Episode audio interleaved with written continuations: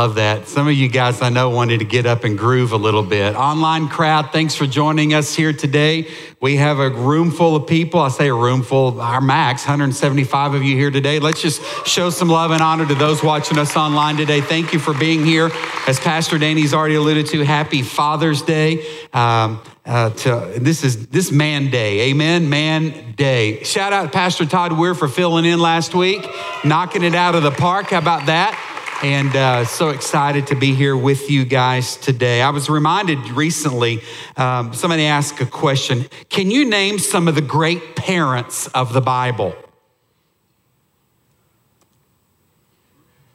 Abraham, okay.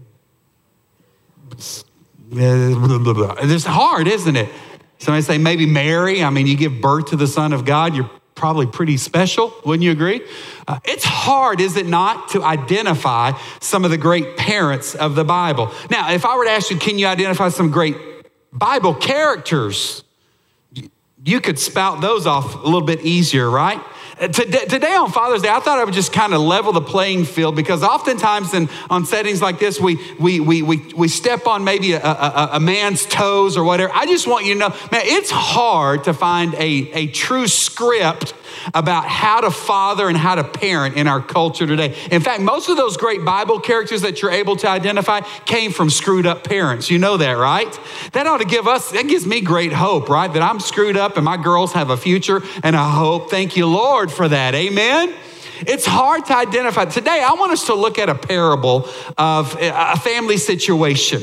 And, and I don't know where you're at with your family today, if things are great or if there's some turmoil or whatever, but, but even in this parable, we're going to look at it. We're going to find some characters that, that were not right. We're going we're to find an incredible response when things go awry. I just thought it was a great parable. It's probably the most famous parable that Jesus ever shared. Now, just a reminder, what is a parable? A, a parable was, was a, a, a modern day story, an illustration that Jesus would share that revealed a spiritual truth or implication okay? And, in Luke chapter 15, uh, we're going to read uh, about what I believe, again, is, is probably the most famous parable, great story, I think, on, on, on this Father's Day. Now, let me tell you what's happening in Luke chapter 15. The religious leaders of the day, a group of guys known as Pharisees, are, are, are busting Jesus' chops right? They're, they're, they're, calling him all sorts of names and, and, and they're, they, they're questioning who he is because, man, you're hanging out with, with low lives of society. You're, you're eating with notorious sinners. Who does that? What great rabbi, what great religious leader would ever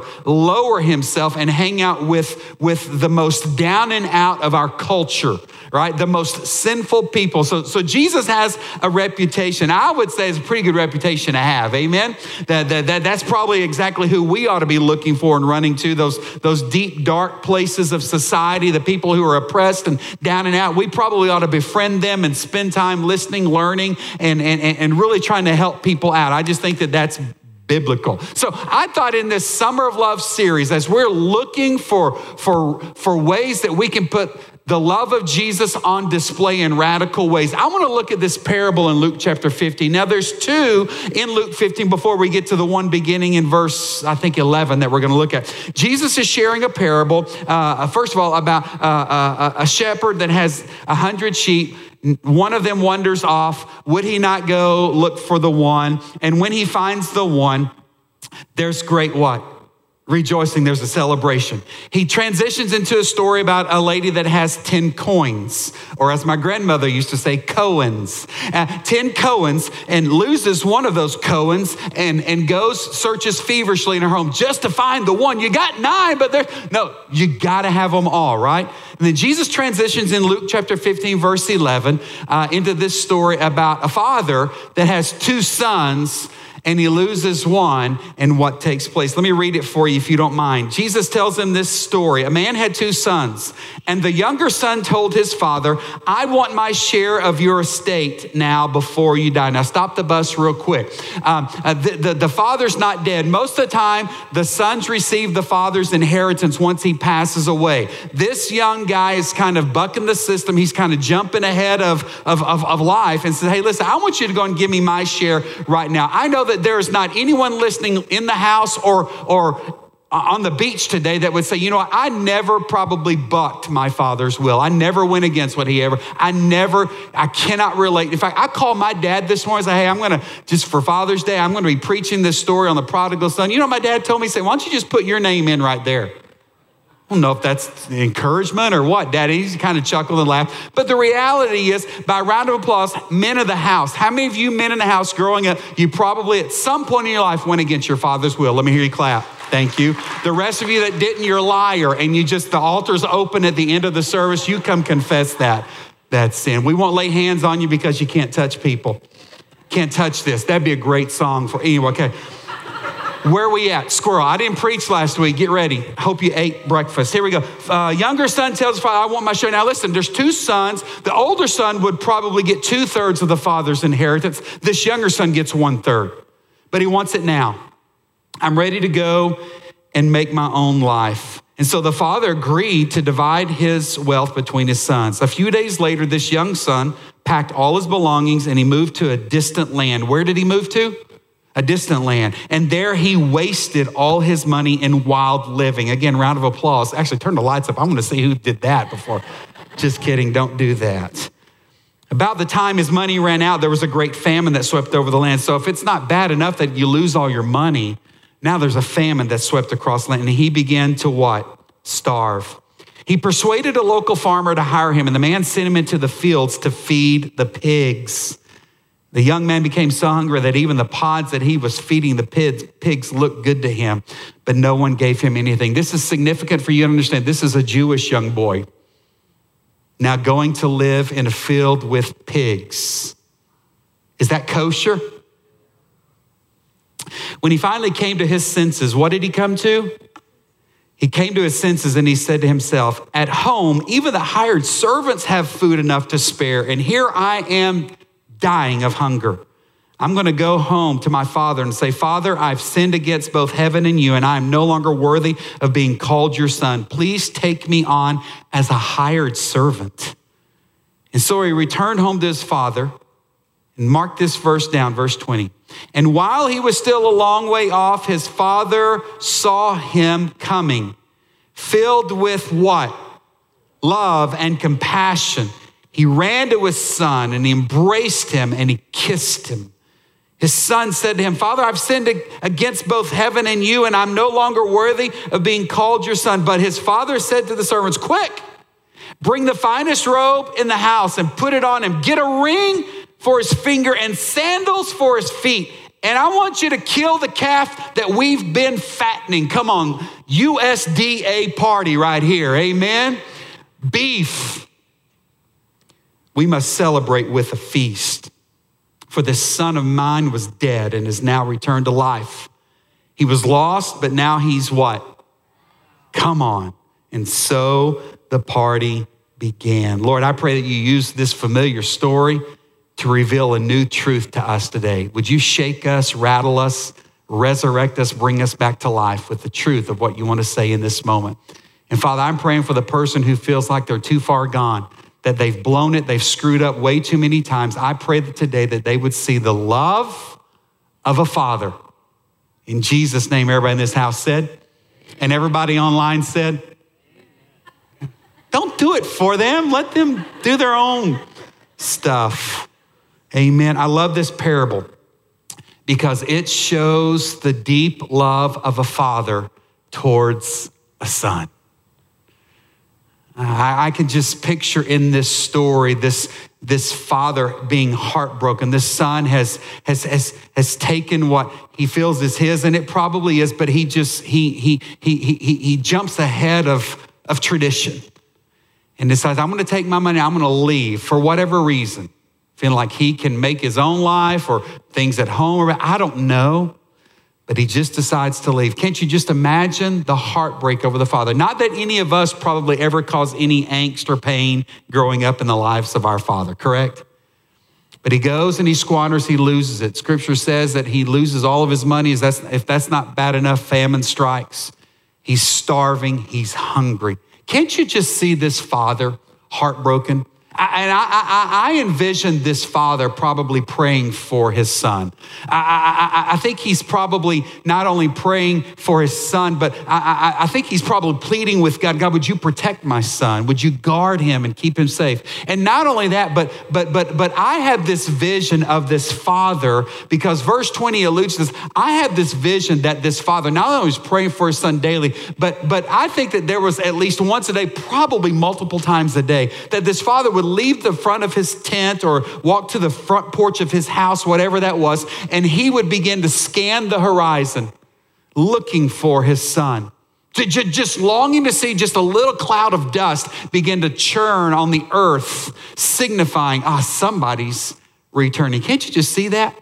In fact, look what it says in verse 20 there. It says that, that the son comes to his senses and he decides to return home. And while he was still a long way off, again, there's this image of this dad looking.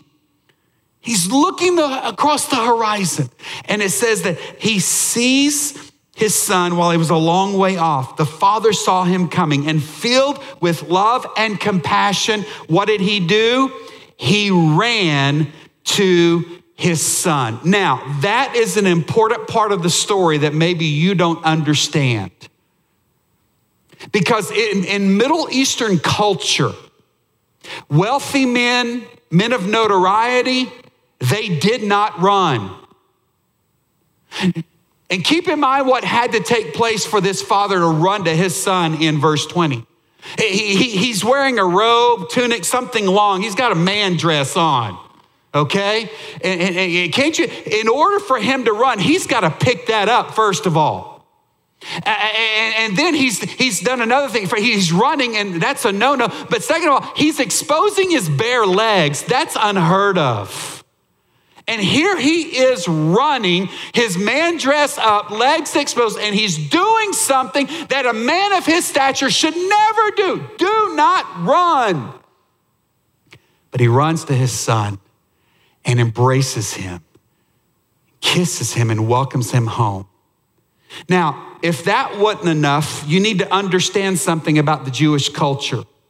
When, when, when, when anyone of the Jewish culture left that culture and went and associated with Gentiles, again, remember what I said about a Jewish boy towards a pig? That's how the Jewish people probably viewed anybody that was not a Jew as a pig dirty, unfit, filthy. That's why I love Jesus. Jesus knows some stuff. Does he not tweet that mess? Jesus knows some stuff. And he's trying to sock it to these Pharisees here with this imagery that he's using. But anytime a Jewish young boy would leave to go and associate with Gentiles, he was leaving the faith, he was leaving the family, he was leaving that culture. And there was a ceremony that would take place if he ever decided to come back called a kazaza. And what it was is the, the, the men of the community, when the Jewish young boy would come back, he would position himself outside the city gates. And the men of that city would run out to the city gates with clay pots. And they would, I'm not going to do it, they would throw these because you guys don't have protective eyewear on, and this is a safe place. Social distancing and protect, we don't have that for you, so I'm not. But they would throw these clay pots down in front of this wayward, prodigal Jewish young man and say, You're not welcome here anymore. You left the faith, you left the family, you left the community. And they would break these clay pots and they would break in front of this young man, saying, You are forever separated from us. Do we read about Kazaza in Luke 15? So, if it wasn't enough for this father to, to run in his man dress and expose his bare legs, he gets ahead of probably an angry mob that's running out to persecute his son and say, You are forbidden to come here. See, during Kazaza, most of the time the father would stay home. And, and he would wait to hear the report from his son as to why he left and why you're living the way you're living and what have you. Now, the mother would oftentimes run with the men of the city and she would be pleading and begging for them to have mercy on the one that would return home. This is significant. Are you beginning to see the love of a father here?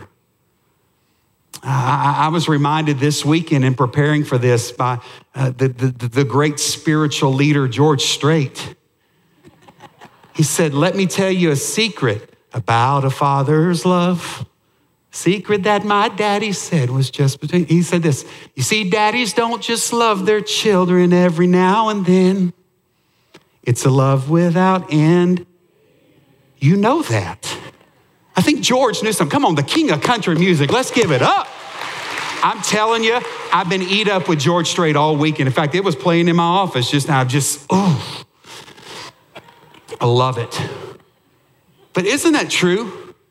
Daddies don't just love their children every now and then. And I know that sometimes if you're a dad here today, there's probably been an opportunity where you didn't like what your kids were doing.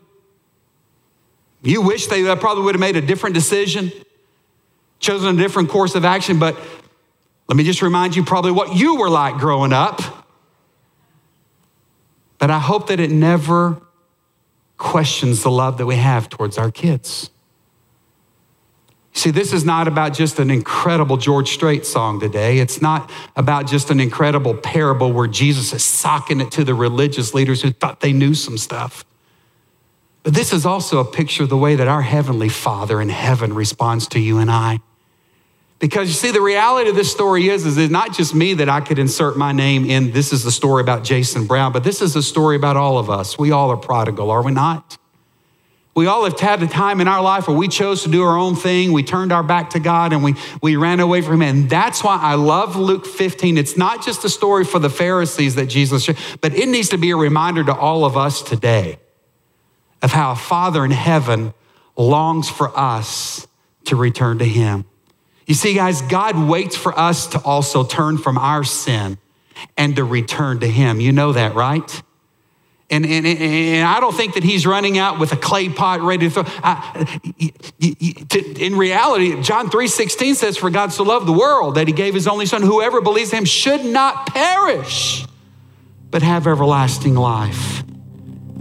Scripture goes on to say in 2 Peter chapter 3 says he is being patient for your sake. He does not want anyone to be destroyed, but he wants everyone to repent. And in 1 Timothy chapter 2 verse 4 he says he wants everyone to be saved and for you to understand the truth. I want you to hear something today. God wants you to be a part of his forever family. Yeah, we've turned our back and we've heard him, and we need to repent of some things, much like this son in Luke 15 But not only was his earthly father ready to receive him, we have a heavenly father that welcomes us back to when we turn.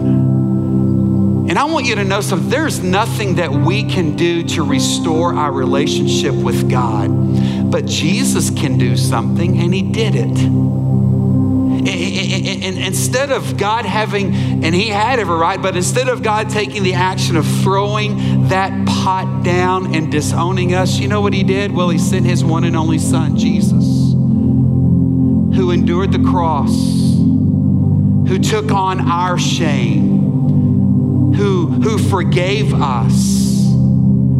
And, and, and through Jesus, oh, he restores us to the Father.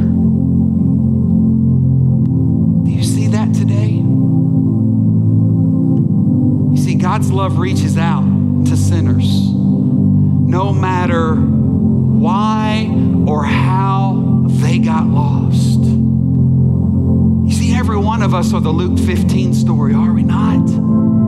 And regardless of what you done and how you did it and how long and where you went and how much, I'm just telling you, there is a love of a Father in heaven that wants to call you his child.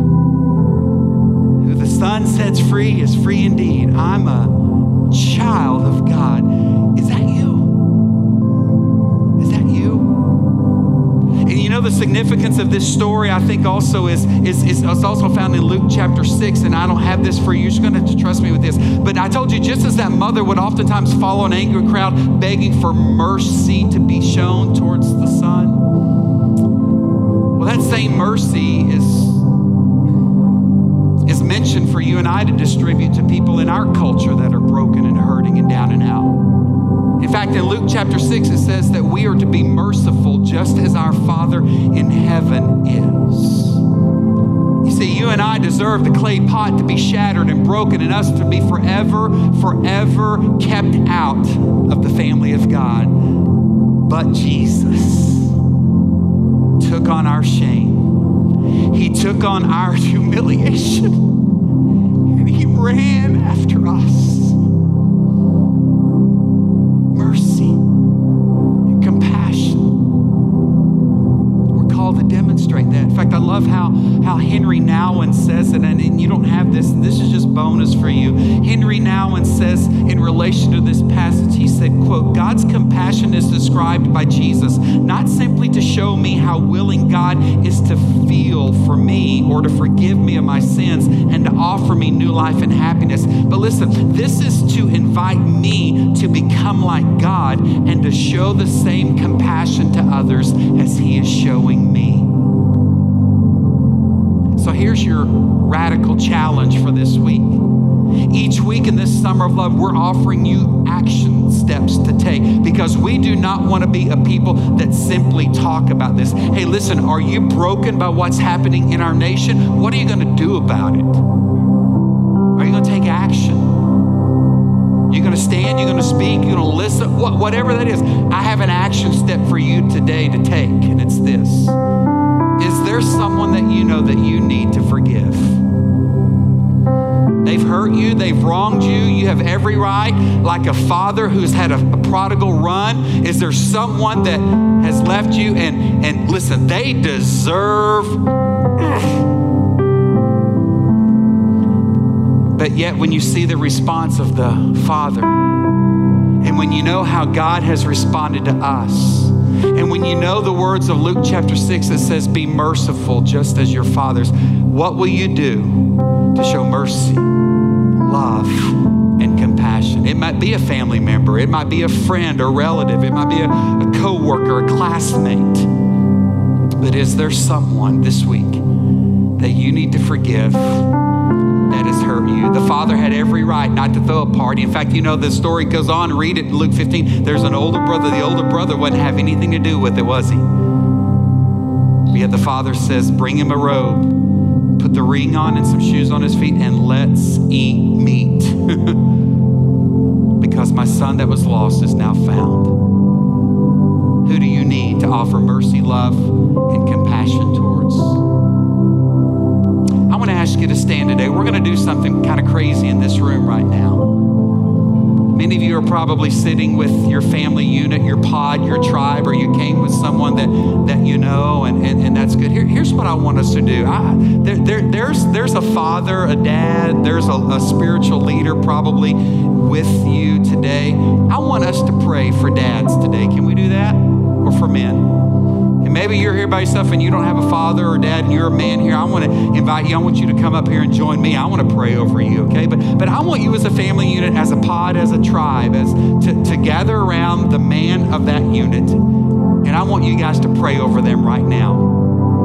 For God to give them wisdom, that they would lead in a manner of honor worthy of the Lord. And just pray over them right now. Let's bless them. In Jesus' name, let's pray. Come join me if you need a partner.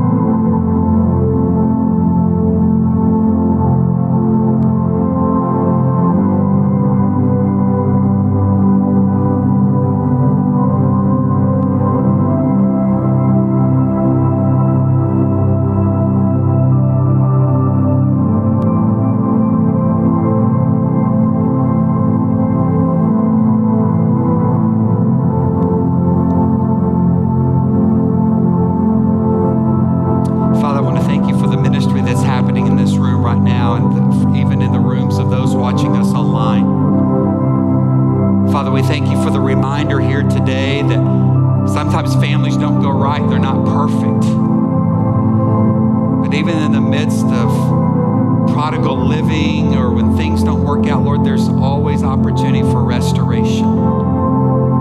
That's what Luke 15 is all about. And Father, I'm praying for every family represented today that's a part of this moment. God, I'm praying that men in this house would lead as you've called us to lead. We're not perfect. I thank you for the grace and forgiveness that's being offered to us right now. But God, I pray that we would lead us love our wives, our kids in a manner worthy of the love the Father has shown us. And Father, I pray for all of us listening that there might be someone this week you're calling us to. You're, you're, you're, you're, you're spotlighting them right now. We see their face, we know their name, we know the situation. We've been hurt. The relationship has been shattered, kazaza. Lord, I'm praying that you would use us this week to step into that situation that's broken, and fragmented. And would you use us to show mercy, compassion, and love? Why? Not because the pastor said to, but because Jesus, that's what you've called us to do. And we want to honor and glorify you. Father, we thank you for this moment. And may we this week put the love of Jesus on display in a radical way, all for your glory. It's in your name.